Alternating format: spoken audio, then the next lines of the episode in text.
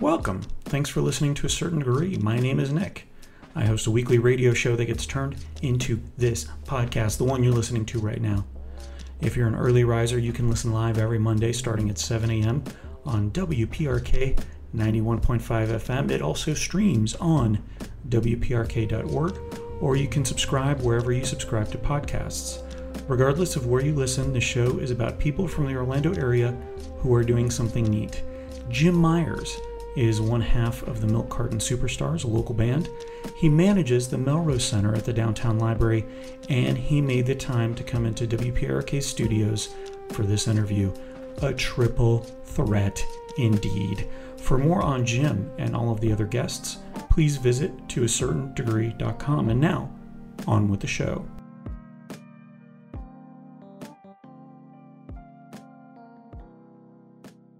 That was a, a, song called Same Ghost Every Night. Wanted to start with something spooky since it is October. That was from the album Apologies to the Queen Mary.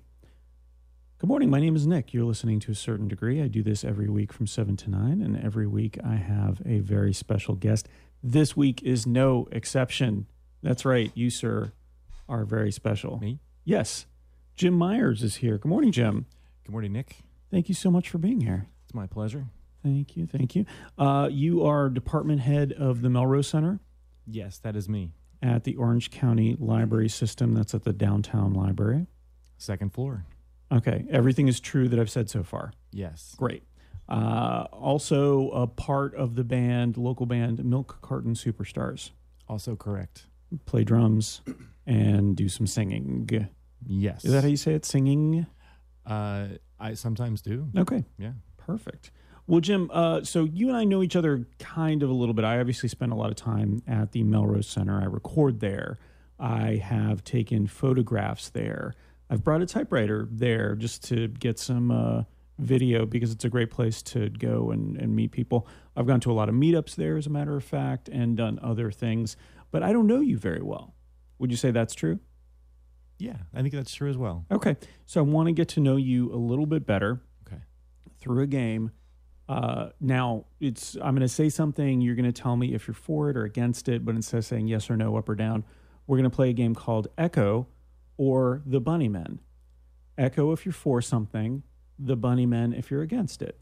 Echo is wonderful. It's this sort of natural sound occurrence that happens where you hear yourself, and there's nothing better than hearing yourself. Right. As we're doing right now on the radio with headphones on.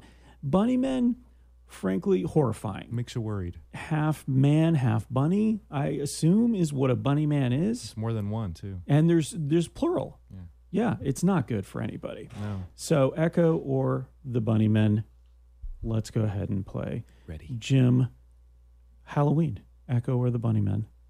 Echo. Yeah, you like Halloween? I do. Like from the time you were a kid, did you go trick or treating? I did, and my probably one of my earliest and saddest memories is having chickenpox uh, during Halloween when I was seven and missing out on that. Ah, Came back with a vengeance the next year. Okay, so Yeah. when you were eight, you were like, I got to Oh, make I'm up for. totally there. Yeah, Yeah. yeah. But so yeah, you went to double the houses, I would imagine. um, nah, probably not. But I was just more enthusiastic. Yeah.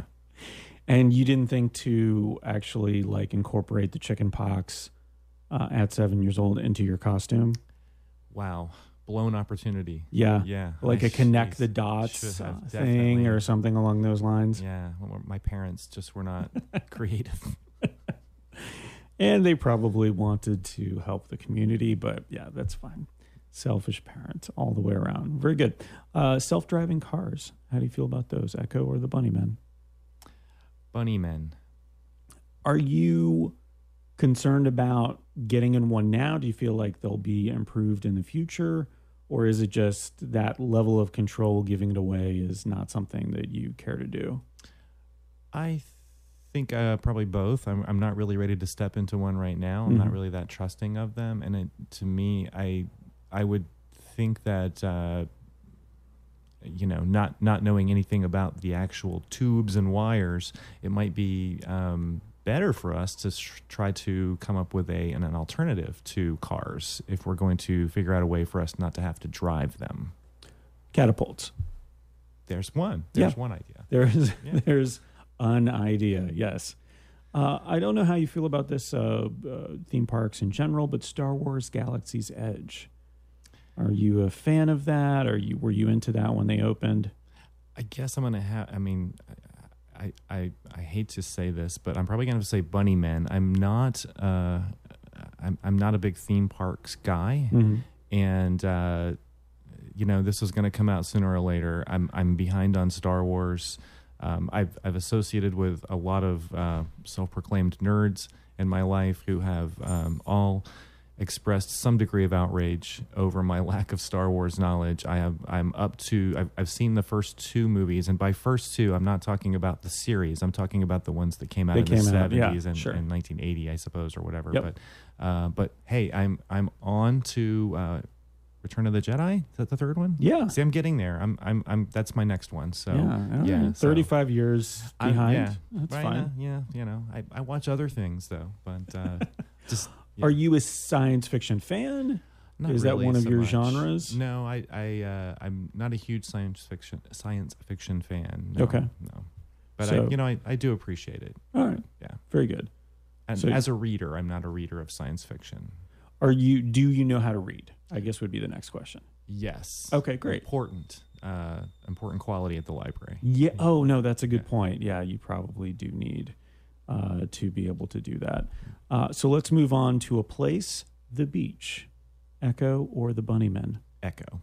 Okay, you're a big fan. Yeah, love the beach. Did you grow up here in Florida? I did. Okay. Yeah, Were you born here? I was. Wow. I was born in Orlando. Wow. Know, okay. Pretty rare. Yeah. Yeah, yeah, Yeah. you're a you're a rare breed. Uh, how often do you go, or what do you do there when you're at the beach? I like to write at the beach. Hmm. Um, my wife and I go and uh, like to take long walks down the beach. Uh, I like the beach at night, especially. Um, so yeah, I'm not not a big water sports person. I'm not a surfer or anything, but just the uh, just the the horizon and and that type of thing. As I motion with my hands so that the radio audience can see. of course, the horizon. Yeah, you can't say that right without expanding. Uh, but yeah, no, it's definitely an echo. Like the beach, like to write the, at the beach. Well, yeah, I was going to ask, what do you write? So I know you're in a band, so I Mhm. assume you're writing poetry or songs. But what else are you writing there? Um, I I write a lot of song lyrics right now. Oh, yeah. um, I have written um, other things. Um, wrote a wrote a book a couple of years ago. Well, more than a couple of years ago that I've you know kind of messed around with and tried to get published and Mhm. wasn't successful. But uh, I'll you know probably take it back and uh, rework it and do some other things. But but really, primarily, I write song lyrics at this point. Okay. Yeah. And do you find that the song lyrics are do they come to you better because or uh, you know, not necessarily more efficiently, but there is some level of inspiration there that you don't find in other places? I think it's um, not necessarily uh, inspiration that I'm getting from the beach. It's just a, it's just being physically away from Yeah. the, the the ties of being in the city, and and it, it it just does something to my mind. I don't know if it if it's something that's about the beach because I can get that on vacation somewhere else too. Um, but the beach is a close vacation spot, and so I tend to allow my mind to to kind of fall into the creative stage. So the farther you get away from home and work and responsibilities, Yeah, I seem to have a lot of things that are keeping me busy in Orlando. So yeah, Huh. getting away helps me write. so space would be the best place for you to go because it's the farthest away. I Hmm. assume that's how that works. Wow, I guess So if we want, uh, if yeah, I'm orbiting, I'm Milk just Carton Superstars to creating. make- Yeah, like the next five albums really quickly. I just need to orbit. Yeah. Okay. All right, NASA, if you're listening, and I know you are, please please send some of my guests to space, even if they're not science fiction fans. It's totally fine. Uh, I don't know if you're much of a drinker. I don't know if you saw this over the weekend, but uh, whiskey capsules, Echo or the Bunnymen. So these are a little bit like uh, Tide Pods. Uh, it's from Glenlivet, and it might just be a, a promotional kind of item, but uh, the idea is that they come in these little capsules that are seaweed based, and there's whiskey inside, and you just pop it in your mouth and burst the capsule, and then you have a mouthful of whiskey. I'm gonna say Bunnyman. Yeah. Uh, mostly because I'm really not a, a liquor drinker, um, so that wouldn't work well for me. Uh, either the traditional way or the pod way. Um, but I guess for whiskey drinkers, I'm I'm gonna try to speak for them. Yes, and please do. That also would be Bunnyman because there's something about the ritual, right? Don't you need to kind of like you have the glass and you can Maybe a little it, bit of water, kinda like or look yeah. at it a moment and you know kind of brood over it a little bit. You have to be brooding. Yeah, You have to, and then I think you look around and you realize what everybody else is drinking, and you can feel a little more superior. Right. Right, And I if think you that's fi- part you, of it. maybe you find someone you identify with and you just Yeah. give them a little nod. And Yeah. Yeah. There's like a ritual that you lose by just popping in a, a seaweed based capsule of, of whiskey. I don't know. Yeah, When you say it that way, it does not sound that appealing. Nah, Okay, well, that's why you're not in advertising, I guess. How about sleep? Echo or the bunny? Echo. Do you get enough? Uh, no. Okay. Yeah. Love it though. So I imagine full time gig, band, uh, wife, Yeah. family stuff. Animals. Ugh, Yeah. Responsibilities. House. that's the worst. Yeah. No wonder you're always at the beach. Things growing that you have to cut. That explains Yeah. it. It's like a lot of things. Okay, so no sleep for you, but you do like it. I like it very much. Okay, good. I was liking it a couple hours ago, actually. Uh, thank you so much for being here. Uh, Disney remakes, so the cartoons to live action films, Echo or The Bunnymen. I'm going to try to be open minded and say echo here. Okay. Because I feel like it's a sweeping disregard if I just say no to that. So, have you seen any of them? Yeah, a couple. Yeah. Yeah. What did you think? Eh, funny men. But uh, but I'm I'm going to stay open minded about them. Okay, Yeah. so they might do it right eventually. Yeah, you know, and I'm of a certain era where you know I can be kind of uh, a curmudgeon and say, yeah, why'd they have to do that? So I try not to be that person as much as I can when I catch myself. So I'm going to stay open minded. Good. All right. All right, I like it. Uh, crowd share scooters. So a little bit like the crowd share bikes, but electric scooters. Um, uh, I think the closest that I've seen them to Orlando so far is in Tampa, and I'm not sure if they're planning to come to Orlando. If there's some inherent. I, I I'm okay Issues. with, with with those. I think. Yeah. Yeah, I'll go with Echo on that. Okay. Yeah. Would you ride one? Uh, sure. All right. Yeah. Okay. Yeah, Uh, sure. I'll try it. I want to see the milk carton superstars do a show while riding uh, electric scooters. You realize I'm playing drums and Yeah. singing already. Oh yeah, yeah. Um, I think it would be fun. okay. I'm not saying it would be easy for you or safe. right It would be fun for the audience. Short. It's a short show. It's a very short show. Um, all right. Well, I'll. You know, we have a rehearsal this week, so Perfect. we'll we'll talk about that. Excellent. Excellent. Mm-hmm. How do you feel about tiny houses? Um, fun to look at.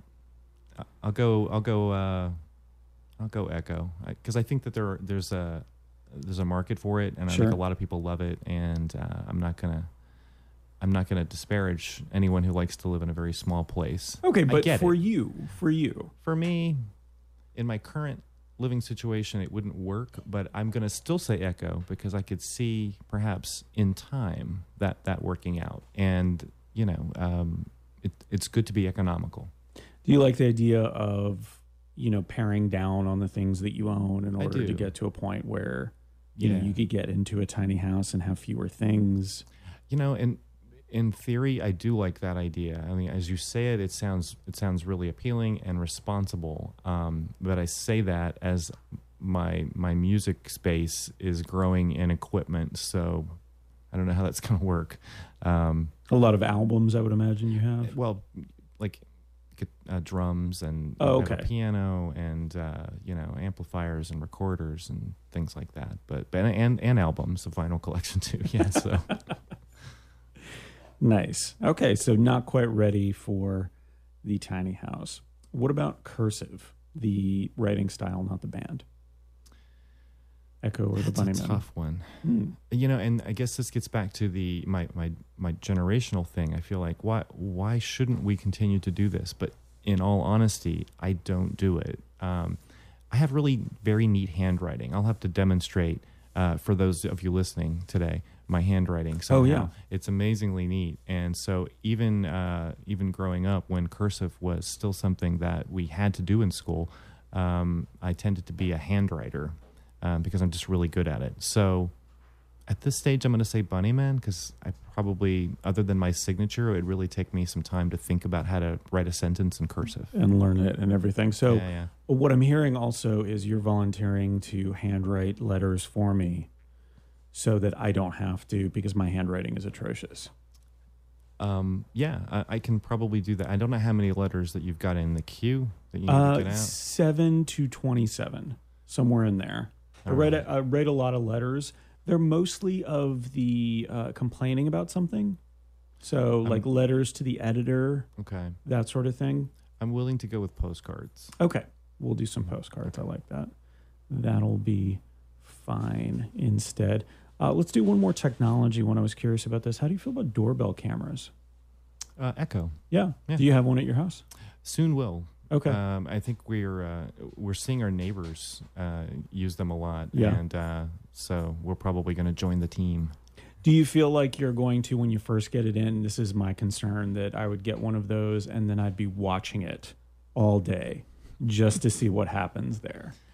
I'm personally not concerned with that, but I know for a fact my wife will spend the first five hours just watching. Yeah, yeah, she likes that. I think that'll be fun. Yeah. And then you start getting, uh, you know, like little coded messages, or maybe a ghost somehow comes in. That would be fun to do, like doorbell uh, camera theater. That could be a bad business idea for later on. Wow. Let's put that in our back pocket. Like that could be, or for the milk carton superstars, just go from doorbell camera to doorbell camera doing one song Just make a video out of it. Yeah. yeah, that's Yeah. actually pretty good. and get them. They'll be so hooked on the song that they'll want to buy it as well. Right. And like maybe a minute and a half in, there's a police car that appears Yep. in the background. Exactly. That'll work. Yeah. Exactly. I like it. Yeah. You know, and you're leaving packages instead of taking them. Okay. I'm glad we've solved your band. Man. All right, last question for now. Thank you so much for putting up with this. Uh, cobbler, the dessert, not the person who fixes your shoes. Echo or the bunny men. I'm to have to go with um, Bunny Men. Oh, I'm not a big cobbler fan. Really? So is it warm fruit is not a dessert for you? Uh, yeah, I'm, I'm- I'm not a big pie guy, Okay. honestly. So it's probably it's probably that. What do you go? What's your go-to dessert when you go out? When you uh, are at the supermarket? Mm. Um, I like carrot cake a lot. Mm-hmm. That's probably uh, one of my top top Healthy, desserts. healthy choice. Is it? No, No. no, not. but it sounds like it. Yeah, carrot. it's- Yeah, it's got a carrot name, but Yeah. yeah, I don't think there's any. Maybe there's probably got to be some tiny shredded carrot in it Probably, somewhere, yeah. right? So a nice, Like, uh, like an eight to one ratio of sugar and carrot. uh, yeah, if that. Yeah, A nice cream cheese frosting, that sort of thing. yeah, that's Okay. good. That's good stuff. All right. Any chocolate ice cream? Love chocolate ice cream too. Okay. Yeah, yeah. Right, very good. I just need to know this later on when we determine if we're best friends or not. I like to know Okay. what I'm going to get you. All right. if we do that. And that'll be in the second hour. We'll do the quiz, we'll do bad business ideas, uh, but we'll get to know you a little bit more. We'll talk about the Melrose Center, we'll talk about Milk Carton Superstars. My guest today is Jim Myers. If you miss any of the show, you can catch it on to a certain degree.com or you can just subscribe to the show wherever you get podcasts.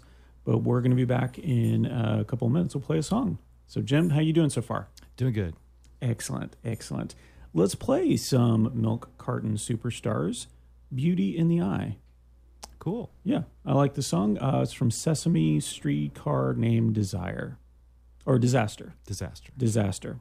Man, I'm going to have to, I'm looking at it right here, but because you get into like you want to say it? Desire, yeah, okay. So Milk Carton Superstars, Beauty in the Eye, Sesame Streetcar named Disaster on WPRK, Winter Park, Florida. You're listening to a certain degree. Hello, friends. This is the part of the show where I tell you about the last episode previously on To a Certain Degree. No, wait, previously to a certain degree. I interviewed local author John King. You may know him from his long running podcast, The Drunken Odyssey, which is about creative writing and features many talented writers including a bunch from around the Orlando area. Well, he also wrote a book, which is entitled Guy Psycho and the Ziggurat of Shame. I hadn't finished it when I interviewed him because I was afraid of spoilers, of giving away spoilers. I'm also afraid of things that are spoiled. But I have since, and it is great. It's definitely not spoiled. It's it's spoiled in the sense that I know the end, but it's not spoiled like a fruit. Go and check out a short story about Guy Psycho on John's website, thedrunkenodyssey.com, and consider picking up the book. And not just picking it up, but also paying for it and reading it. Now back to the show. The Milk Carton Superstars on WPRK, Winter Park, Florida, from the album Sesame Street Car Named Disaster. That was Beauty and the Eye. Good morning. My name is Nick. You're listening to a certain degree. I have one half of the Milk Carton Superstars. Is there two of you or three of you? There, there's two of us officially, um, but, but when we play on stage, we often have a bass player with us, and sometimes also a, a violinist. So, um, but in essence, it's it's a two-person songwriting team that is Milk Carton Superstars. Got it. Yeah. So one half of the songwriting team, That's, Jim Myers is here. it, Yeah. Good morning, Jim. Good morning. Thanks for coming in, and thanks Hey. for uh, letting me play that song. I, are you like the type that gets embarrassed when you hear your own music? No, No. I'm I'm delighted when somebody decides to play my music. That's always a good thing. Yeah. So you were singing in that song and playing drums. Yes. Um, now I think of bands. Uh, one of my favorite bands is Cowboy Mouth to see live, and their lead singer also plays the drums. Is it? It just seems like that's a more difficult combination to have than say a guitar or bass and singing at the same time. Um, was uh, is it or is it something that just came very easy to you because you were playing drums from a young age? Um, it's difficult for me to say how difficult it is in comparison to something like that because I'm not a guitar player or a bass player, and to me, that's that's a challenge to learn how to do that. I mean, I can I can communicate on a guitar enough Mhm. to say to my songwriting partner guy hey i've come up with an idea and i'm using maybe two or three of the strings to, to communicate that idea but as a player i am i am not um, that sounded like uh, yoda so i'm trying star wars fans There you go. um, but um, it- it's it is something that I've just done a lot over over the course of my life, and um, sometimes I, I feel like when I'm in a situation when I'm singing without the drums. Um, I find my hands moving anyway, so it it maybe in a strange way helps me. It kind of Mm. grounds me a little bit, um, but it is a little bit of a challenge on stage. You know, you can't, your mind can't wander at all um, because you're thinking of words, how to deliver them, and all four of your limbs are moving to, to do a certain thing. So Right. there, as long as you stay focused, as, or as long as I stay focused, uh, it's it's it's okay. Um, and sometimes it helps, I think, to be playing and singing at the same time in a weird way. to help you focus because you don't know what to do with your hands. Yeah, I'm not. Which is I'm a- not a dancer, you know. So uh, It's true for anybody who gets up in public speaking or does anything else. Like, Mhm. and maybe that's the key to public speaking is we'll just give people uh, a small snare drum. or just you know something to do with their hand, like have them knit. You know, Better idea Yeah. because then they get something at the end of it. true, and it's not distracting. You know, they're speaking. So. How long have you been playing drums? Uh, on and off since I was five. Oh, okay. Yeah, I had a couple of toy drum sets growing up, and uh, but then you know I, there was a there was a period where um, Guy Larme is the other half of Milk Carton Superstars, and uh, we've known each other since high school. Uh, we had a band um, in the '80s and '90s uh, during our younger days called the Leftovers, and so we have always had this songwriting partnership, which is typically uh, guy coming up with with um, chords and the, the basis of a song, and then me adding a vocal melody and and the lyrics. That's been our our partnership. Um, and um, the the leftovers broke up, and and we went our separate ways for a while. And uh, so there was a period of about ten years where I wasn't playing so much, Mm. uh, but then we got back together um, in 2007 to reform and and came up with Milk Carton Superstars at that time. So most of my life to answer your question about playing drums. Was this, I, and I know inherently, you know, working at the Melrose Center for the last few years, Um, it's a fairly creative place, Yeah. but uh, Milk Carton Superstars is a creative outlet for you, I would imagine. Yeah, absolutely. It it's my chief creative outlet uh, right now. Um, I, this it's um, I notice when I'm not being creative with uh, with the band or with other things that I I think I I, I suffer um, mentally a Mhm. little bit from that. Um, that's something that I just have to have. I've I feel like I've been a creative person longer than I've been a manager, uh, and that's truly who I am. So yeah, um, it is my outlet. Absolutely. How is that process? So it's completely foreign to me. Like I've written lyrics and things like that, uh, but I don't play any instruments. So what is that process like of collaborating with somebody and you know you writing the lyrics and coming up with the harmonies and then him coming up with the chord progressions and things like that is it is it did it take a little while to get used to is it better because you guys have known each other for so long like how did that go exactly I think it's it, it is because we've been friends more than half of our lives. Mhm. It's just a very natural thing for us. Um, you know, when we were just starting out, I mean, we would we would sit in Guy's room uh, at his parents' house. You know, when we were just out of high school and uh, just figured it out. I mean, there I think there was a couple of years where it took him to to kind of figure out how to tune the guitar the right way and and I didn't know anything. I'm playing like some bongos and trying to figure out how how we could do this, but we sort of fell into a rhythm. Uh, but as Milk Carton Superstars, it's funny we hadn't seen each other in almost 10 years and when we got back together um, it really was like not much time had passed. I think we wrote like six songs together in the first three hours that we were back together again. It was just an amazing, uh, you know, coalescence of energy. yeah Um, but typically, how it works now is um, Guy will say, "Hey, I've got some, I've got a few things," and uh, he'll he'll come and play them. I'll record what he's done, and uh, really, I'll drive around in the car for a couple of weeks, listening to those things over and over again, and and melodies and words will just start coming to me. So you're listening to it and thinking of, well, this sounds, or this reminds me of, or Yeah, this is kind of indicative to me. The when I let my wi- mind wander, as you do sometimes when you Mhm. when you drive, uh, this connects with me on this level. So let me try some lyrics around that. Yeah, and then That's really interesting. When I when I have a melody idea, um, it sometimes it can get down to the point where I'm counting syllables that will sound right, and then I'll go away and I'll just have a sheet of paper and I'll figure out the uh, the poem, so to speak, Mhm. and uh, and then go back and, and make it work that way. So it's almost a little math. Um, how how will that sound? How will that melody sound delivered? Do I need to change that word because it's not going to work for this space? Um, so that's that's it in a nutshell, I think. That's really interesting. So the idea is that you know sometimes the song can be very indicative of the emotion that it's trying to convey, right? Like if it's just if you're just listening to the music part of it without any lyrics. So sometimes when Guy provides you with some of that, is it like, okay, this is obviously a sad song. This is obviously an upbeat song. Uh, you know, do you find that you already kind of know the direction that you're going to go as you even start listening to the tone or how fast or slow it is, something like that?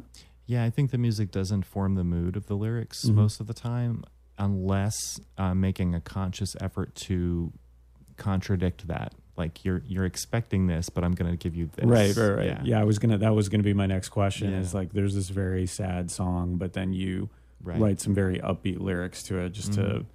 just to try something, right? Yeah, just to change it up. Yeah, Yeah. yeah.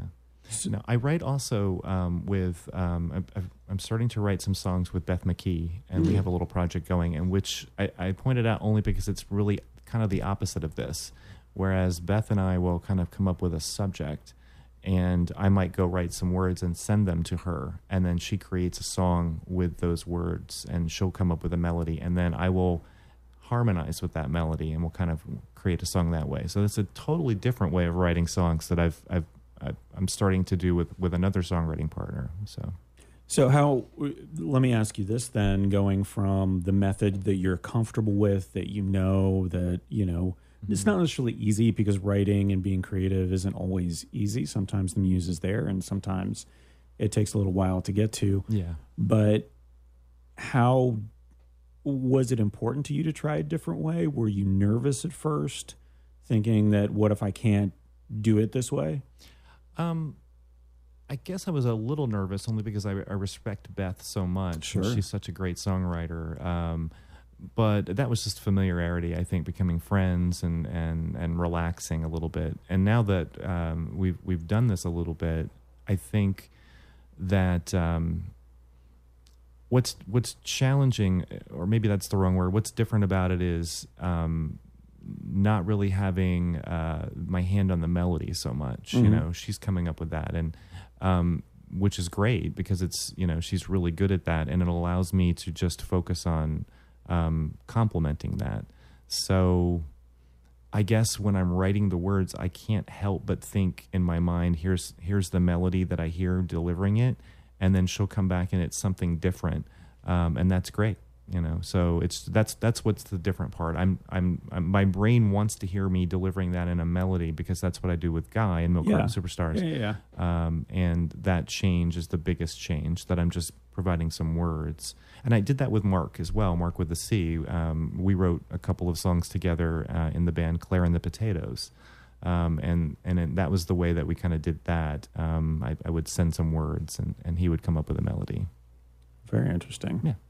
All right. Well, I'm going to not be writing music anytime soon, so I like living vicariously through you, Okay. and I appreciate that. but you've written lyrics, you said. Uh, I have, uh, and it's mostly just to songs, little songs to amuse my kids Hmm. or to myself. So little improvisational songs or something that I write down just to, uh, uh, you you know, just give myself a laugh. Really, is what it comes down to. with a melody. Uh, occasionally, Yeah. yeah. So you could do it. Uh, okay, so in theory, yes. All right. All right, Jim, if you're going to be like that. Jim, uh, where can we see you coming up? And obviously, we're going to talk about Melrose Center as well, Mm-hmm. but I wanted, I appreciate you talking about uh, your journey as a musician. But uh, where can we potentially see Milk Carton Superstars coming up? I know we can go to Milk Carton Superstars uh, on the web. Yes. Is that correct? Yes. Uh, milkcartonsuperstars.com. You could find all of our material there. We have um, four albums, five al- five counting a live album. Um, and coming up, we, we are very likely going to be playing at uh, Favo Art Gallery number 251. That's the art gallery that my wife, Bethany Myers, runs. Um, on the first Friday in November, you probably will see Milk Carton Superstars there at eight o'clock. Very good. Yeah. And that's a great, if you have nothing else to do on a Friday night, take a couple hours, go there, not only see Milk Carton Superstars, but see some amazing artists. Yeah, it's Um, really cool. And that venue is just so cool, taking an old hotel and turning it into a bunch of artist studios. Mhm. And then we'll also see you on stage. Uh, you mentioned Mark with a C earlier. Uh, that's on December 2nd, I believe. Yes. Um, Emmett Dobbin and myself will be joining Mark with a C for his annual holiday show uh, at Will's Pub on December 2nd. So, going to start practicing for that this week. it's a big week. Come on, you know that stuff by heart Sure. Comes Ye- back to you. very quickly. Yeah. All right, thank you for that. We're going to come back with Jim Myers, uh, talk a little bit more about the Melrose Center and music. Please stay tuned. And we're going to hear a song right now. This is Garage à Toi with Gat Samba, Swamba, excuse me, uh, from their album Emphasizer on WPRK, Winter Park, Florida. You're listening to a certain degree.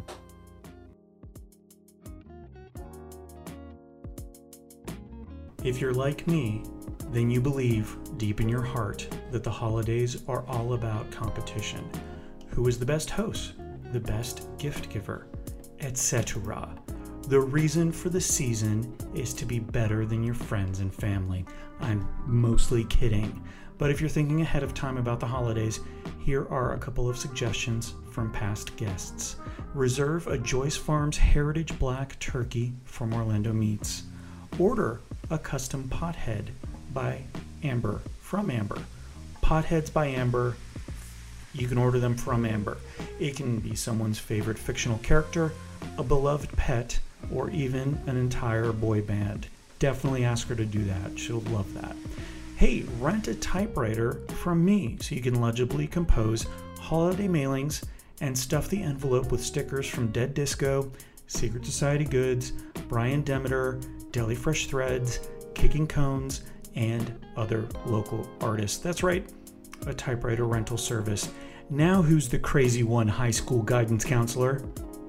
Back to the show. Garage à Toi on WPRK, Winter Park, Florida. That was Gat Swamba from their album Emphasizer. So I have a drummer on, so I have to play something with a lot of drumming. Drum, drummering? Is that the verb? I think just drumming. Drumming, Yeah, yeah. drumming. That makes much more sense. Yeah, that was really good. It was uh, reminding me of uh, The Obvious Child. Oh yeah, Yeah, Paul Simon. yeah. Very nice. Uh, good morning. My name is Nick. You're listening to a certain degree on WPRK, Winter Park, Florida. My guest today, Jim Myers, an accomplished drummer, Oh, well. musician. Thank you. Okay. Thanks. Yeah. Take Um, a compliment. I, I appreciate that. Yeah. Thank you. Thank you very much. Practicing being gracious. That is good. Uh, you can hear him as part of Milk Carton Superstars. He is also part of the Mark with a C trio and apparently doing some songwriting with uh, local legend Beth McKee. Yes, Beth McKee and I uh, have a project called The Earnests. Nice. I love everything about that name. uh, if only because, you know, we all need to be slightly more earnest in our lives. Yes. I know I do. I, maybe I'm speaking for everyone, but yeah, just no, I in think general. it's a good idea. it's not a bad situation at Yeah, the end. Uh, let's switch from talking about music, though, to talking about a place where you can record music and create a lot of different things in the Melrose Center Yes. at the downtown library. You are the department head of the Melrose Center. Yes. And I, am- I'm always interested to find out when people don't know about something. And, you know, there's certain things in town that I am giddy to take them to, right? And it, the list goes, among other places, Orlando Meats, Beefy King. Like it's usually restaurants, it's usually eating related places. it's fair enough. But Melrose Center and some of the other maker spaces in town, uh, Melrose Center is definitely up there. I've brought a lot of people there, um, either to help me record things for the show. In some cases, unfortunately, they owed money to the library, so they weren't allowed in until they paid, uh, which was a great way for the library to get some uh, back uh, dues. And uh, Yeah, we appreciate that. yeah, yeah, yeah, Of course, it's uh, it helps me, it helps you, all, Right. all of that stuff. But no, just going there and seeing like some of the facilities there, whether somebody is a photographer and they don't realize there's a photography studio uh, in there, whether somebody's a maker and they don't realize there's a fab lab there, um, or they might be able to speak there, or perform, or record, or do other things. Uh, what was your first introduction uh, to the Melrose Center? Was it before it was started? Um, Yes. Or yeah, so how did you get to know it, and you know when did you realize it was going to be something really special? I have been uh, with the Orange County Library System for a, a long time. I've been a manager there for more than 20 years. So um, I've I've been in that building for a long time, and so I saw the the emergence of the center as a concept.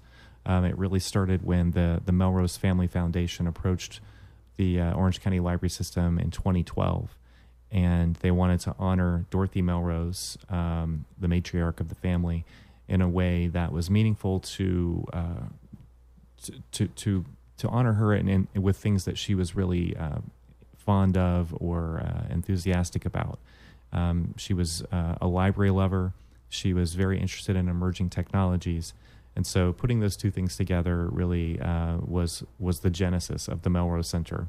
When the family came to the library with the uh, the donation, of course, the library was blown away by by the the gift and very graciously accepted that. Um, it was soon after that, as the library started to, you know, match that donation and start putting money into constructing the space, that I started to realize. And I was I was in another department. I was Mhm. managing the circulation department, and I started to, uh, you know, uh, my manager at the time, one of the administrators, was overseeing the Melrose Center. So I saw early on what it was going to become and the potential that it had. As a musician, I was drawn right away to the audio studio. Um, in fact, if if you go uh, to the Melrose Center, um, we have you can become a member by taking an orientation, and we have an on-demand version of that, and you can see Milk Carton Superstars in the in that on-demand orientation because we were like the first band testing the studio out um, before the library staff before it was really open. So we were we were all about the space right away, um, and then um, you know I, it opened and I I was just like a patron. You know I, I observed the the space um, and what you could do with it um, as as somebody who wasn't directly affiliated with it. Mm-hmm. It was at that time part of a, a bigger department, the the Technology and Education Center department of the of the library. Um, it, it kind of grew, and uh, the decision was made to make its own de- make it its own department. And at that point, I had the opportunity to come and and work there and manage really just the most incredibly talented staff. Um, I, I, will say this about the Melrose Center: those of us who live in the the service area of this library, uh, Orange County, excluding Winter Park, where we are, but excluding the city limits of Winter Park and Maitland, that's the service area of the Orange County Library System we are incredibly fortunate to have a space like this. Um, I know public libraries, as as a rule, uh, often um, they they fight the perception of what they really are and what they can provide to people mm-hmm. in this day and age. If you haven't been to a public library in a number of years, you probably don't think you need it or can't really make much use of it. And the Orlando Public Library, the main library downtown, and, and Orange County, and, and, really, I'm sure the Winter Park Public Library, right over the, here around the corner from us. We all uh, have this this perception that we fight against. Uh, if people can come into the building and see some of the things, like if you walked into the Winter Park Library today and you hadn't been in a public library, in a while, I'm sure you would be blown away by what they can offer you and what is relevant to your life today. For sure. And or something that you might not have thought of that maybe you want to get into. Exactly. For example. Yeah. Yes. And we're no different from that. But then within that concept, put within that a space that you really aren't expecting to see in a public library. Even even public library visitors are mm not ready for the Melrose Center because it is a, an incredibly unique space. Um, I have seen public libraries in this country that have maker spaces and some that have some studios and some that have some simulators and are doing some of the things with, with design classes and uh, you know immersive technologies that that we are doing but to be able to provide all of that in one space that's really large um, it's like close to 30,000 square feet on the second floor is truly amazing to have all of that opportunity in front of you. And uh, so, just from somebody who lives here, I know how lucky we all are. And then I get to work there and I get to work around, like I said, just an amazingly talented staff. I, they teach me stuff every day. Um, so I can't say enough about it. And if you if you come visit the Melrose Center, you will realize that first the first thing that's going to you know shock you is the the the atmosphere and just the resources. And then when you start to interact with the staff, um, you're going to get that bonus too. Yeah, I think if you ever have an opportunity to, and I'm just going to call out two people, but everyone there is fantastic. Sure. But uh, take a class with Jonathan, take a class with Marco. Um, it is, and everyone else there is really good as well. But I just love those two guys, especially in terms of uh, the classes that I've taken in the past there yeah. um, something that I think uh, should be pointed out again is the Melrose Center is part of the library. You can access it with your library card, but you do have to take an orientation to be part of that because there are some specific rules and regulations that are associated uh, with the Melrose Center. So you can't just go in there and necessarily sit around. You have to be working on an active project. You can rent space, but all of it's for free yeah. for the most part. There's a couple of things that will, like, if you want to rent the conference room or something along those lines. Right, uh, exactly. Uh, but, you know, I would say 90 to 95% of it is uh, certainly all the classes are. Mm-hmm. Uh, being able to reserve space once you get the appropriate training on it uh, is all free, um, which again, I think makes it incredibly unique um, and a resource that uh, people need to look at because, you know, sometimes a, a studio will cost quite a bit of money if you're just starting out and starting something new, a podcast, uh, photography. If you want to do that, you could reserve the studio there, go in, have somebody come in to do your photo shoot uh, with you, and then you know you've got everything already set to go. Yeah, it's it's a, it's exactly right. It it's um it's free. Um, if you if you don't live in our service area, you can still use the Melrose Center, and our rates are pretty reasonable, Mhm. as you mentioned, compared to how much it typically costs to to to get a studio space. Um, but these are professional studios in the Melrose Center, and all we're asking of of you to be able to use it is to learn what we can teach you about using the space properly and safely. Um, and we are we're we're seeing people going through that program. If you have no experience in say video production, we have the resources to teach you everything you need to know. And if you go through our curriculum, you'll be able to check out the video studio for four hours and use the green screen and and you know drop things with the chroma key and and use the the multi-directional cameras and all these things to produce you know a, a promo for your business Mhm. or a short film or a music video and the same goes with the audio studio if you've got no audio studio production we can show you everything you need to know jonathan is one of those teachers um, doing that work and uh, we can get you set up we can we can ultimately make what is really yours. You know, you're if you live in our service area, you're paying for this uh, with your with your taxes that go to the library. So we want to make this available to you because it's yours. We we see it as another uh, another material to check out. You know, we're just a very unusual branch of the library, the Melrose Center, but but we're checking stuff out too. That's a good way of putting it. And you can just search for the Melrose Center on all the social medias and also just online to find out what times uh, they're open. And if you do want to take the tour, uh, not the self guided, uh, but do the tour with somebody and go through the orientation uh, when it's scheduled, you can find that time online as well.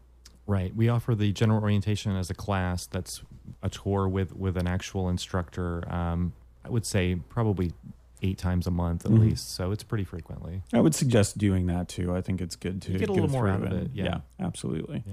Well, uh, we have to stop there for now. Jim, it's already the end of the first hour. My gosh, I'm a joy to talk to. I'm worried about the phone because it looks like we have a voicemail. Should we get that? Yeah, we'll check on that. Let's play a song while we're doing that. This is Cayetana with Hot Dad Calendar from the album of the same name. Ooh. On WPRK, Winter Park, Florida, you're listening to a certain degree.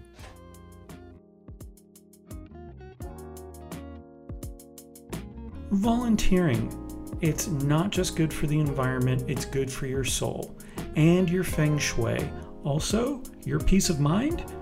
So much good can come out of volunteering, and one such opportunity is coming up Maker Faire Orlando, November 9th and 10th. It's fun, it's just four hours of your time, and it's for a great cause. Considering volunteering here with a group of friends and family, or just on your own. More info at makerfaireorlando.com. Now back to the show.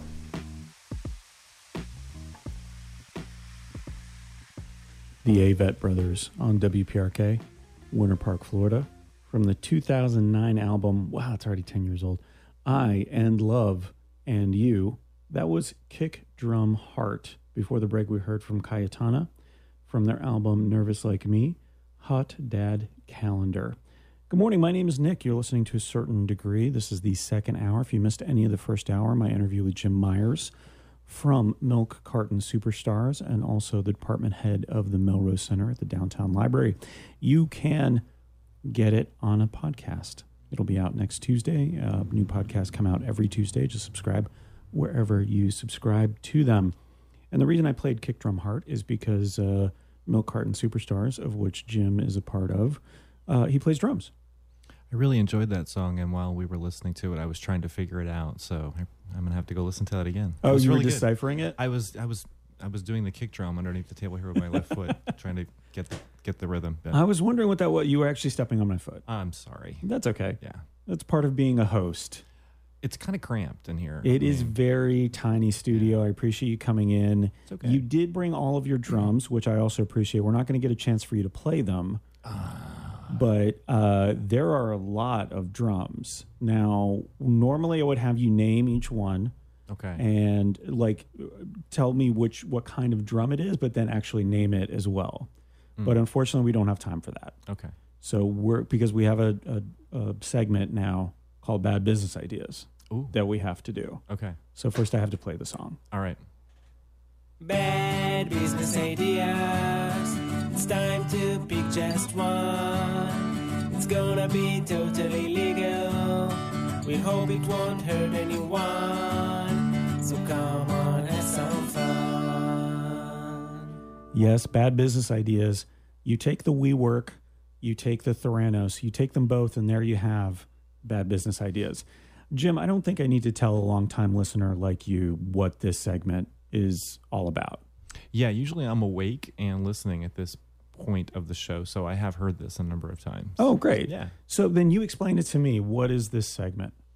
Uh, where we try to come up with the worst possible idea for a business together. Yes, Yeah. yes. I'm going to give you two ideas as starting points. Okay. And then, you know, you're going to rattle, just like we were talking about how you come up with lyrics for songs. Okay. That's why you're here. It's just Who like better to come up and help me develop businesses than a songwriter yeah. and drummer? It's just like a, like a what do they call this? Like a blue sky. Yeah. Type of, except Oh, it's a gray sky. It's 100% gray. okay. There's so many shades of gray in all of these business ideas.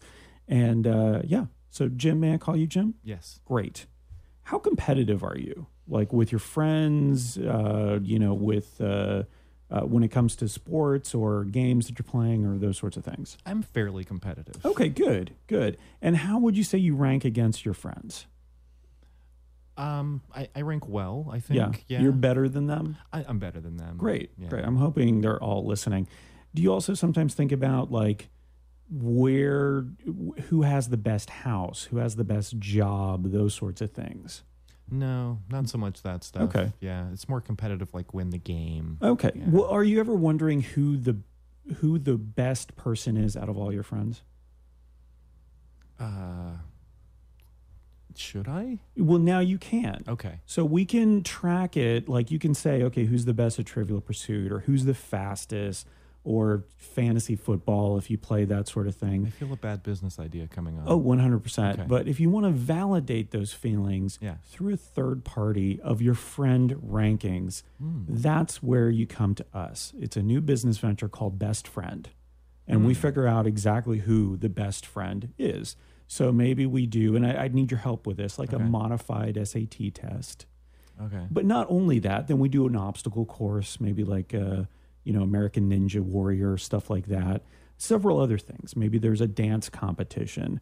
Maybe we drop everybody in the middle of the woods for a little while just to see who survives the longest. Man, that's Yeah, It may, that may be two Hunger Games, Yeah. but maybe we bring it back. I was thinking make him make him write an essay or something. a something. little bit. An essay would be good. Yeah. an essay would be good. So some uh, some objective things, some subjective things, Right. and then we figure out exactly who the best person is. So, for example, you would get extra points because you know how to sing and play the drums, Okay. uh, but somebody else might get extra points because they know how to. I don't. They have dance moves that are very unique to them. Right. Or maybe they're practical and they can fix things. Yeah. That's a valuable thing in Yeah. a friend, you know. Exactly. Right. They've got a truck. You know, That that's would always be- important for some some I can I can just see people going out to buy trucks just so they can rank better Yeah. in this because people do get competitive. You you need the right kind of truck. So you and your group of friends, Uh-huh. 5, 10, 15, 20, any multiple of 5, I guess, Okay. um, or however many you actually have. Um, all right. Well, let's let's be realistic and maybe say 10. Say 10. Yeah. Okay, so you and 9 of your friends would come in and we would go through this ranking system over the course of several months, let's say. Let's not put pressure on you guys to do it in one weekend, Right. but one weekend we're doing this. Uh, over the course of the week, you may have an online class that you need to submit by, those sorts of things. Maybe Should it be a certain duration though, so that we ensure that there's going to be some dropout? We want to like maybe, you know, call the. Oh, the- for you know, sure. Yeah, from the 10. I don't think all- all the 10 are going to make it to the end. Right. You want to weed out. The, yeah, the people who are not serious about being friends. Sure. Yeah. Obviously, if they're not going to do this test yeah. to see where they rank. I mean, we're just dropping you in the woods for the weekend. It's not asking that much. It's really not. I mean, you're paying us to do this, of course, Right. as well. Best friends would make money off of this. Sure. I'm hoping. and you can keep your phone. You're going to find a tower at some point. oh, yeah. No, no, Yeah. no. We're not challenging you to do this. If you want to escape, go ahead and escape. Sure. Yeah, we're not hunting the most dangerous prey by any means, which is man. It's just about dedication. Yeah, Okay. yeah. All right. That's part of it. That's part of the measurement. It's a pretty bad idea. Great. Okay. Thank you. Yeah. All right. Idea number 2 Uh-huh. So that's best friend. I mentioned some companies at the beginning of the segment. So Theranos and, or if, however you say it, and WeWork. They're cautionary tales in the business world. If you're not familiar with them, Elizabeth Holmes of Theranos, uh, she promised a lot about the work that they could do. There were special patches and blood work that could measure a bunch of things with Right. very, very little impact. I remember this. And of course, none of this worked. She's in uh, court right now, being sued by just about everybody. Uh, the test didn't actually work, obviously. Uh, similar story for Adam Neumann of WeWork. This is a little more recent. Uh, the company is in the co working space and uh, maybe co living, but it was mainly more of a three card Monty kind of situation. Uh, he claimed that they were a tech company when they were applying for an IPO and everybody overvalued them. Then everybody actually looked at it and said, oh my gosh, and they kicked him out. Uh, so, what do these two people, Elizabeth Holmes and Adam Neumann, have in common? They are bad at their businesses. Potentially, yeah, Yeah. but they were also, for a few years, billionaires. oh, And as we all know, shady organizations will always need people pretending to be leaders so they can be billionaires for a little while. okay. And that's where we come in. Our new company, CPO, or Chief Perishable Officer, will find the leadership talent for the next webvan.com, Enron, or Kmart. These leaders will say most of the right things in exchange for stock options that will someday be worthless and potential jail time. But they will be momentarily high rollers. Okay. And so I think that's why we would get people to continuously apply for these positions.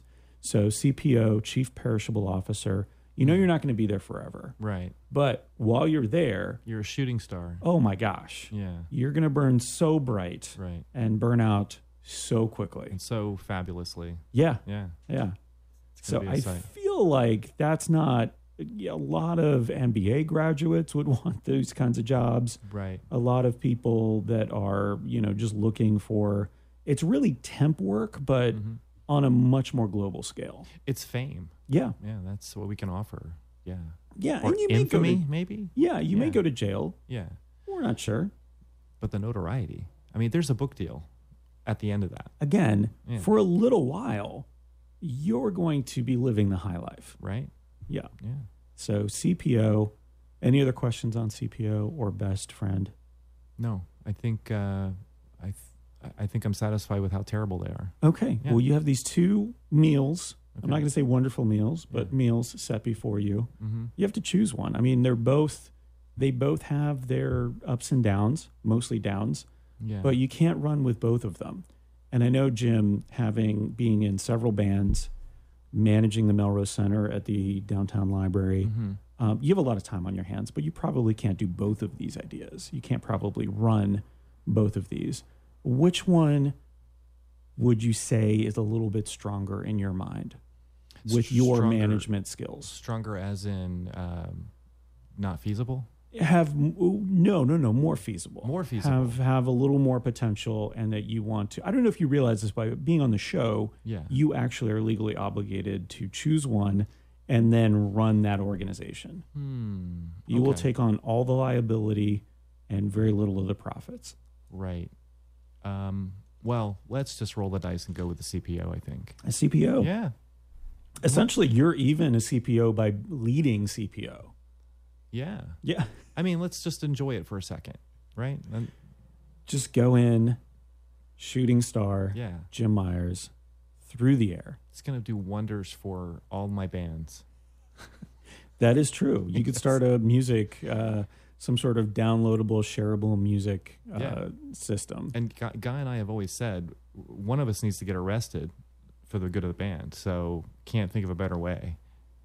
Oh yeah, Yeah. yeah, that level of infamy. Right. I like it. Okay, CPO. We're going to do that. Uh, let's listen to a song while we're working out the paperwork for that. Um, I expect a business plan on my desk, uh, say within the next hour. Let's get the accountants working on it immediately. Perfect, perfect. Uh, let's play a little bit of Cake. Uh, this is from their album Pressure Chief Wheels on WPRK, Winter Park, Florida. You're listening to a certain degree.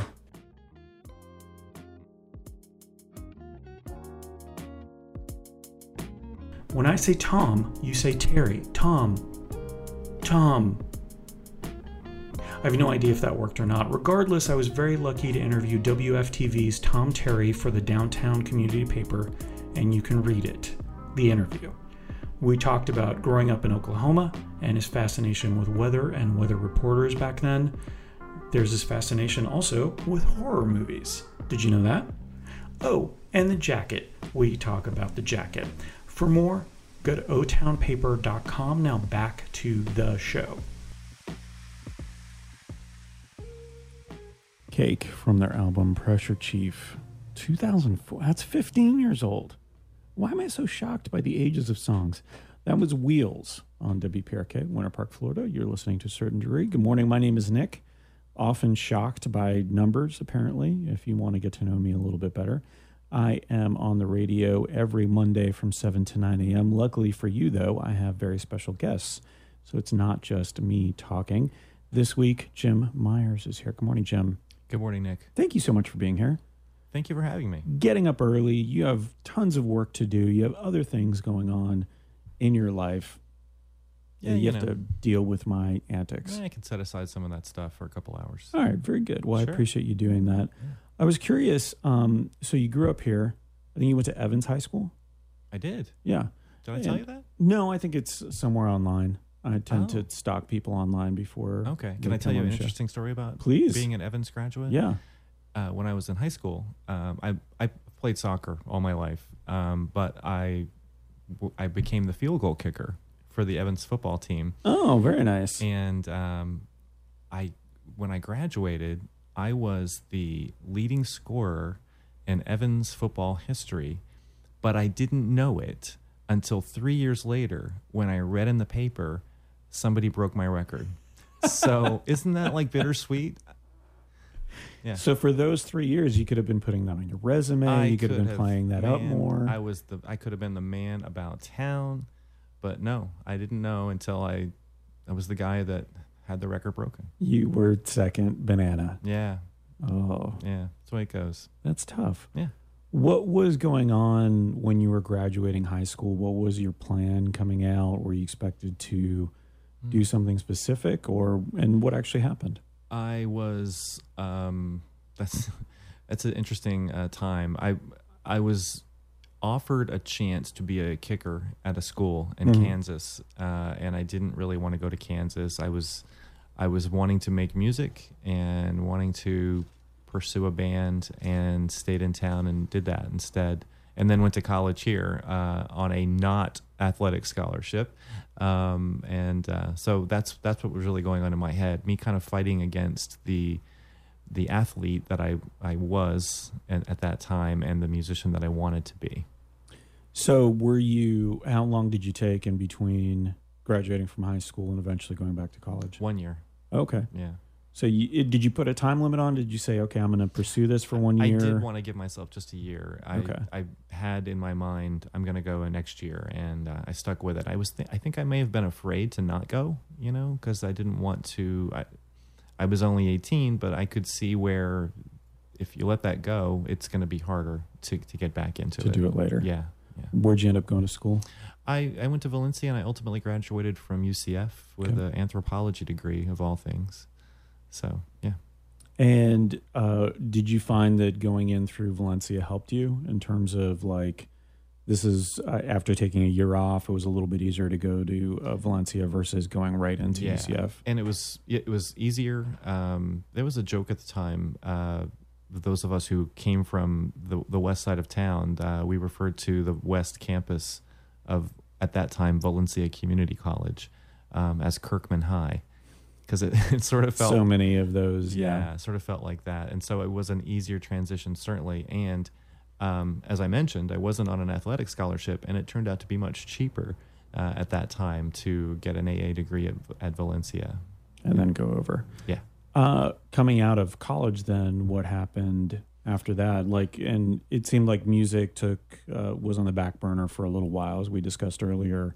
That's Yeah. something you returned to in the last ten years or so. Um, right. I played a lot of music. Um, I had um, a crazy amount of odd jobs throughout uh, most of my 20s. And then I, I, I got a job at the library, honestly. And um, found found my place. I think um, I, I I was struck right away working. I mean, I was just a clerk, but struck right away about working in a place that essentially is trying to help people, isn't asking for money um, other than you know the tax support. Um, and uh, you know we're not trying to sell you anything. We're just trying to provide you with access and a level playing field. And that right away, that culture really uh, appealed to me a lot. Um, I was I, I, was a writer then and, and am now, and so it was a good environment to be in uh, for for somebody who was um, interested in working with words, mm-hmm. And um, and then opportunities just kind of presented themselves to me. I I decided to become a library manager along the way, and you know I, I was still in school at that time, and um, I didn't know exactly what I was going to do with that degree, but it was like a parallel world where I was I was emerging as as somebody in the library and become learning how to work with with people, and um, so those those two things just kind of happened at the same time. I was already a manager when I graduated, and then I became a department head and started doing different things uh, throughout the organization.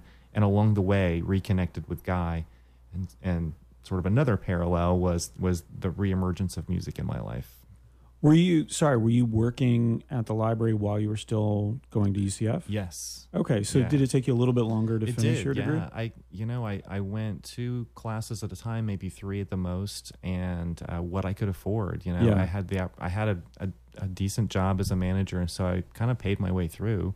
Okay. And just got there as I could get there. Um, it, and it was a long time because I you know I used to park in a dirt parking lot at UCF that when I graduated was the communications building. Mm-hmm. So I was there for a while because they were able to build things uh, while I was there. So yeah, it was a little bit of a time. Did you, I mean, looking back on it, so it took me a while. I actually went to f- three different schools before I ended up at UCF. Mm-hmm. Uh, and graduated from there. And for a long time, I felt like I had done it the wrong way, right? Because I didn't go right out of high school and it didn't take me four years. It took me seven and a half years yeah. Uh, went to a bunch of different places. Did you have that feeling, or were you like, "This is actually a pretty good way to do things for me"? Um, I suppose, yeah. I think that the thought did occur to me. I don't, I don't recommend doing it my way. Uh, the only good thing about it is if you can, if you can manage to pay your way, that's always going to be better because you're not going to be you're saddled with, with, that. Yeah. yeah. But the, on the other hand, I can see where um, going going full time and and really just focusing on that right out of high school would have been good too.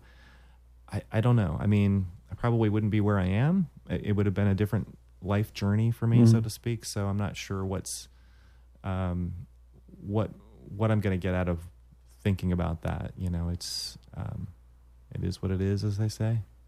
Yeah, I'm curious about that because again, I think societal norms and pressures are this is the right way to do it. Right. There's so many different ways yeah. to obtain knowledge, and the traditional ways are not the only way, certainly. Um, and you know, I'm around a lot of lifelong learning at the library, and so I see different approaches, and you know, people getting uh, you know masters in information sciences without going to a campus. Mm-hmm. Um, that's pretty common. So, um, I, I suppose it was good for me to be in the library environment throughout that time because it reinforced that it was okay to to to continue doing things my way. I mean, I'm around a lot of people um, that I'm friends with at, at, work that continue to go to school or go back to school, and it's not so uncommon in that environment.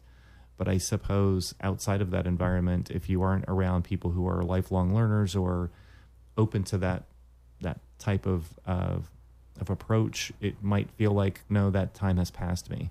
Uh, it's too late for me. I need to go do something else. Yeah, you know, that's a good point. All right, well, let's take a quick break, um, okay. and we're going to go back to school after this with a pop quiz with real stakes. There's going to be real consequences I've in this pop this. quiz. Yeah. yeah. if you get them all right, we're best friends.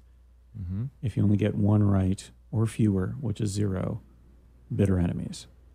Well, let's listen to a song first. All right. Okay, this is going to be Beulah from The Coast is Never Clear, Popular Mechanics for Lovers on WPRK, Winter Park, Florida. You're listening to a certain degree.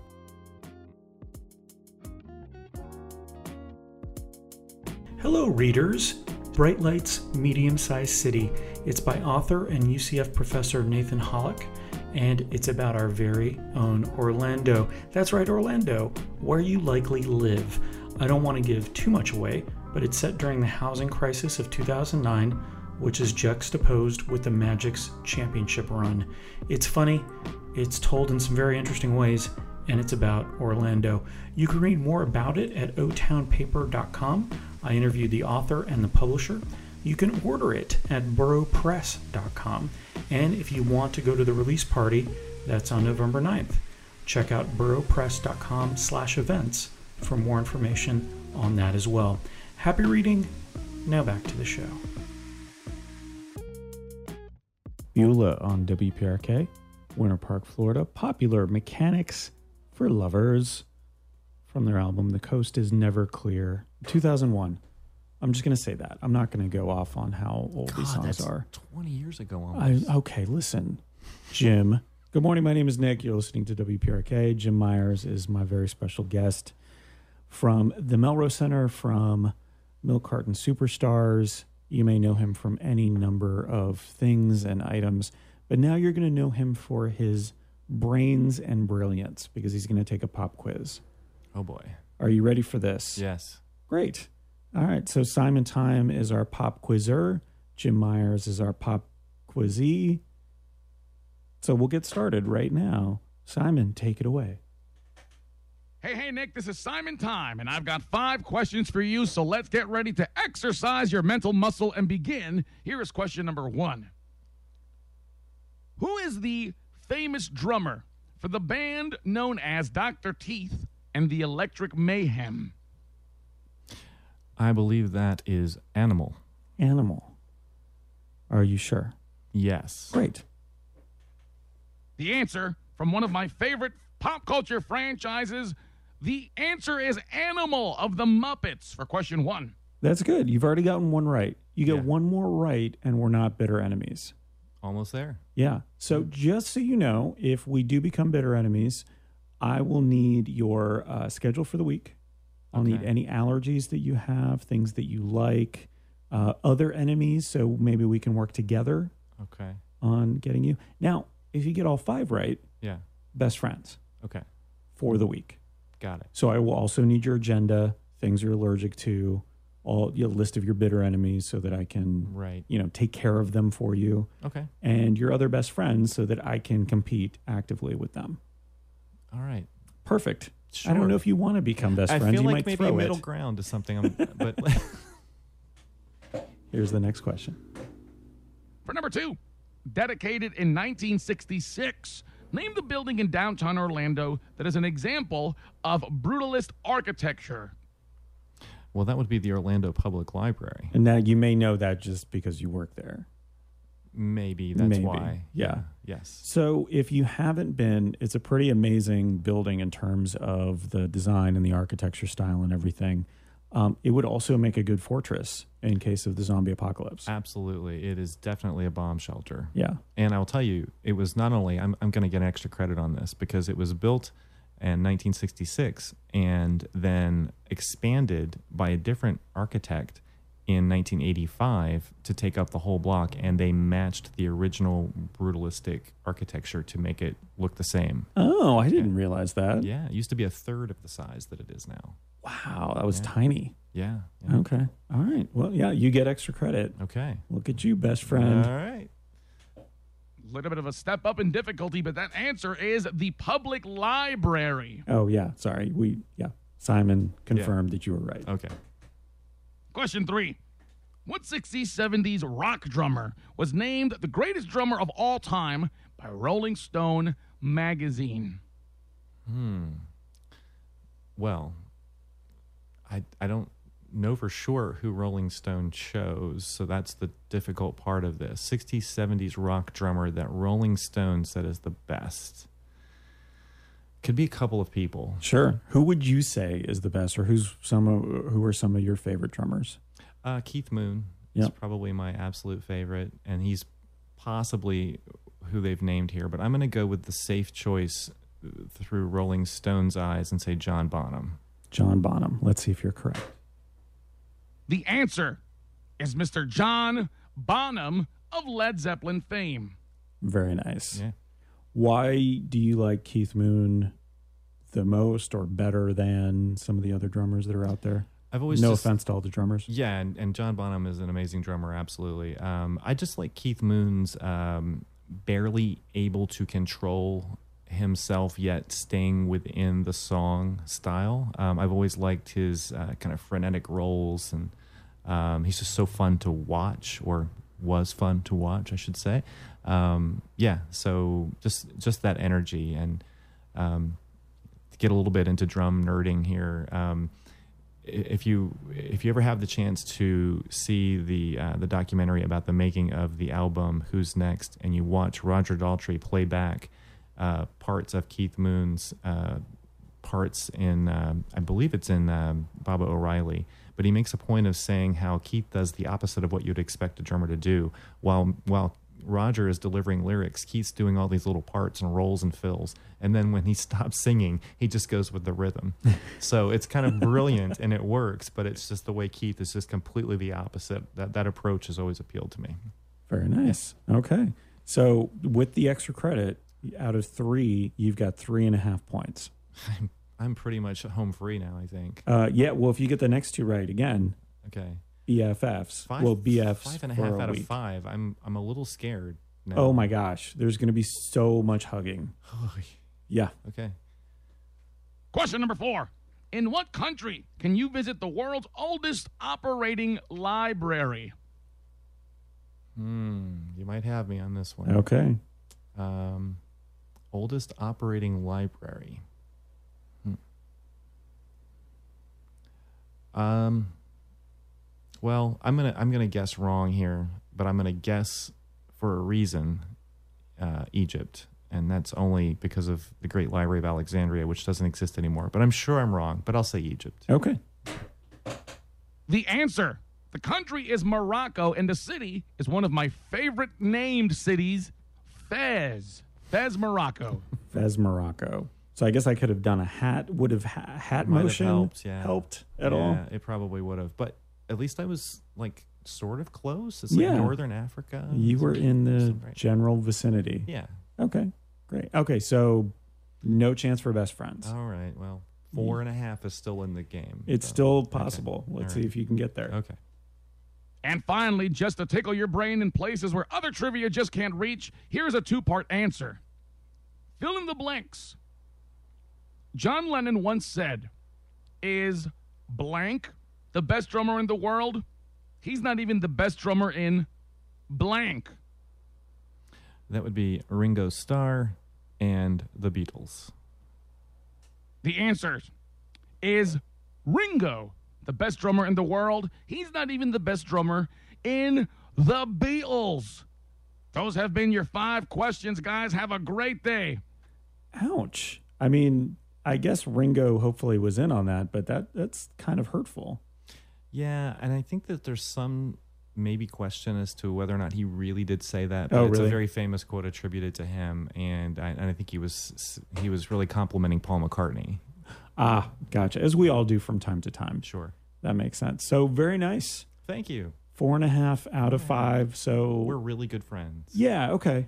I'll, I'll I can rule? live with I'm that. sorry. Is that I- the rule? Yeah, sure. I'm stepping on your parameters. Here. Sure. That's fine. Okay. I really wanted to be best friends. It's what did I miss? The the library. The oldest library, which working in a library for 20 years, maybe you should know, but it's fine. It's fine. It's all good.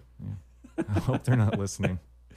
If you like trivia and you want to get some more trivia in your life, Simon Time Trivia is available seven nights a week around town. You can go see him live, play for some great prizes, and interact with him. Uh, you can also interact with him online, Simon Time Trivia on Facebook, and see where he's going to be. Does he not up. take a day off? He doesn't. Jeez, Trivia does not take a day off. that's true. There's always questions, and most of the time, there's answers. Mm, That's what I've found in life. yeah, it's like the news. Yeah. Okay. All right then. Yeah. So let's play another song. Uh, actually, you were on this song, I believe. This is the Mark with the C Trio. So you're playing drums on this from the uh, Kark live in studio cassette. Oh, that's right. Yeah. I'm on that. This is God Save the Queen from Navy SEALs on WPRK Winter Park, Florida. You're listening to a certain degree.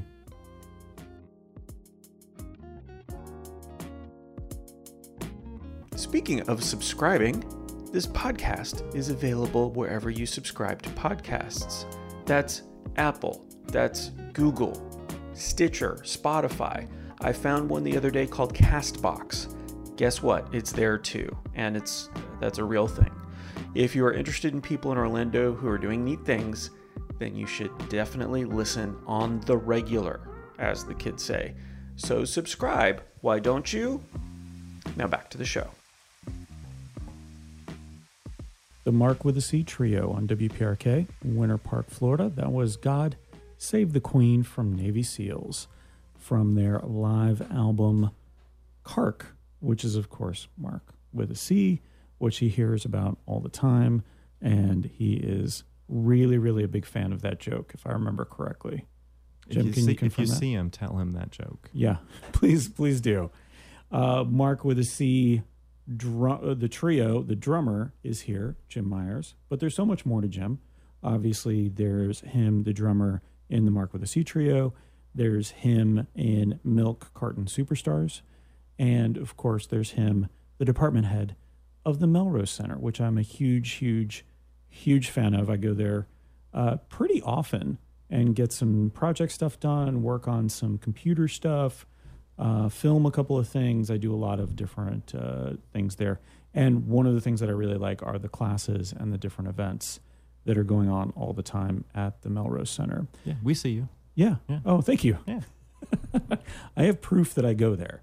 Uh, from a standpoint of stuff coming up, Jim, uh, Mhm. we're almost at the end of the show, so I just wanted to see if there was anything coming up that you're particularly excited about that you want to tell the people listening out there in radio and or podcast land what's Sure. going on. Yeah, absolutely. Uh, we have events all the time at the Melrose Center. It's important to us to create reasons for people to come in and see the space because you typically, uh, if you get a group of people coming and seeing the Melrose Center, somebody's going to become a member uh, because they're impressed with with the resources. So that's always good for us.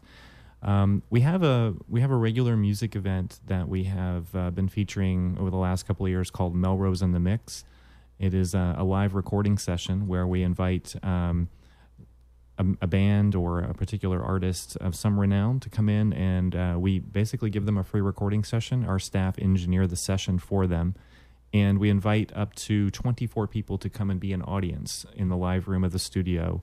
Uh, which is a really unique way to see somebody that you like as an artist to see them record live and you know if they have to do a retake you're there for it um, it's just so intimate and and really unique um, and then also if you have gone through the the training to use the studio you can volunteer to help us engineer that session so you get hands-on experience in a, in a real live setting so that's kind of cool too but we have a couple of those coming up this month that I just wanted to mention. Um, there's a band from Austin called the Vapor Caves.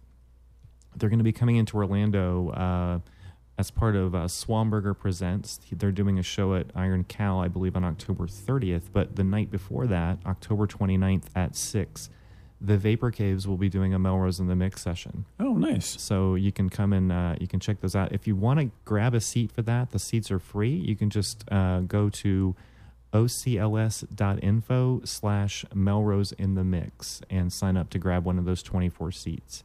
Uh, we have one on Saturday, November 2nd as well, featuring Bella Fontella. Uh, Bella Fontella uh, combines hip hop and classical music. She generally plays flute and raps, uh, so it's going to be a great, uh, a great session, I'm sure. And some of the other things we've got, we have meetups. All of our areas of the Melrose Center have meetups. So the audio, the video team, the photo team, the theater team does a meetup. Um, on October 22nd, our maker team in the Fab Lab are hosting um, Meet the Maker, an evening with R2. And so we're going to have, I believe, at least three droids there from people who make R2s. Uh, so come on out for that. We're going to be talking about how to make one. We are making one ourselves in the Melrose Center. Uh, you mentioned Marco earlier. He's uh, hosting a theater meetup on October 27th called uh, Women in Theater with some special guests. And uh, we will be at uh, Maker Faire with a lot of the community in November. Uh, and then lastly, just to give everybody um, something uh, that might be of interest to them, we have something called the Melrose Awards. if you um, if you use the Melrose Center or if you'd like to come and use the Melrose Center, up until December 9th, you can submit a project that you have created at least in part using the Melrose Center for the Melrose Awards. We have six categories. Um, we have voice recording, music recording, um, photo, video, digital media design, and maker. So you can submit to any one of those six categories. Mm-hmm. There's a $200 cash prize if you win the category, and it um, qualifies you for the grand prize, which would be an additional $800. So you could walk away with $1,000 if you join the Melrose Awards contest. And we will announce the winners of that at our annual expo, which is coming up in February, February 15th. We have the Melrose Creative Expo, which is a great open house event. If you want to come see the center, you know, with all the doors open and things going on in every space, the expo is the day to come. So, for just going back to Melrose in the mix for a second, yeah. are you also looking for other bands to participate, uh, musicians or bands We're, to we participate are, in that? Yeah, we are looking. I mean, honestly, we we we were booked right now through the summer of 2020. Mm-hmm. Uh, we do maybe one a month, sometimes two a month. Um, but yeah, we are we're always interested in in folks who um, might be, you know, a, a, good band to play. If it helps if you've got a little bit of traction in town, uh, we're open to you know people touring through, obviously. But um, you know, you, we, we're asking that you fill 24 seats in the studio, uh, so it's good if you've got a little bit of a fan following. But if there are bands out there that are interested in and putting their name in, into consideration, um, reach out to us at the Melrose Center. You can you can contact the library and ask for me, uh, Jim Myers. I'm sure they'll put you in touch with me. Very nice. And uh, Jim, we also mentioned earlier, uh, Milk Carton Superstars are probably going to be playing at Favo uh, the first Monday in November. Uh, first Friday. First Friday. Yeah, sorry. that is November second. So we'll be seeing you quite a bit in the next couple of weeks then with all those be. cool events. Yeah. Coming up. And you're going to be there for all of them, hand holding uh, me and other people through them. Is that correct? Yeah. Or at least I'll point you to the right direction. Okay. Well, I want to be handheld. I know people who, who know people. Very nice. Very nice. Well, we'll leave it at that. Jim, thank you so much for being here. We've got, uh, let's see one more song. How about a little bit of uh, Jimmy Smith with Walk on the Wild Side? Love Jimmy Smith. Okay, very good. Uh, thank you, Jim, for being here. Let's um, hold on. Let me wipe my hand off so we can shake hands on the air. There we go. So without knocking anything down, that makes for really good radio. And this is Jimmy Smith, Walk on the Wild Side on WPRK, Winter Park, Florida. You've been listening to a certain degree.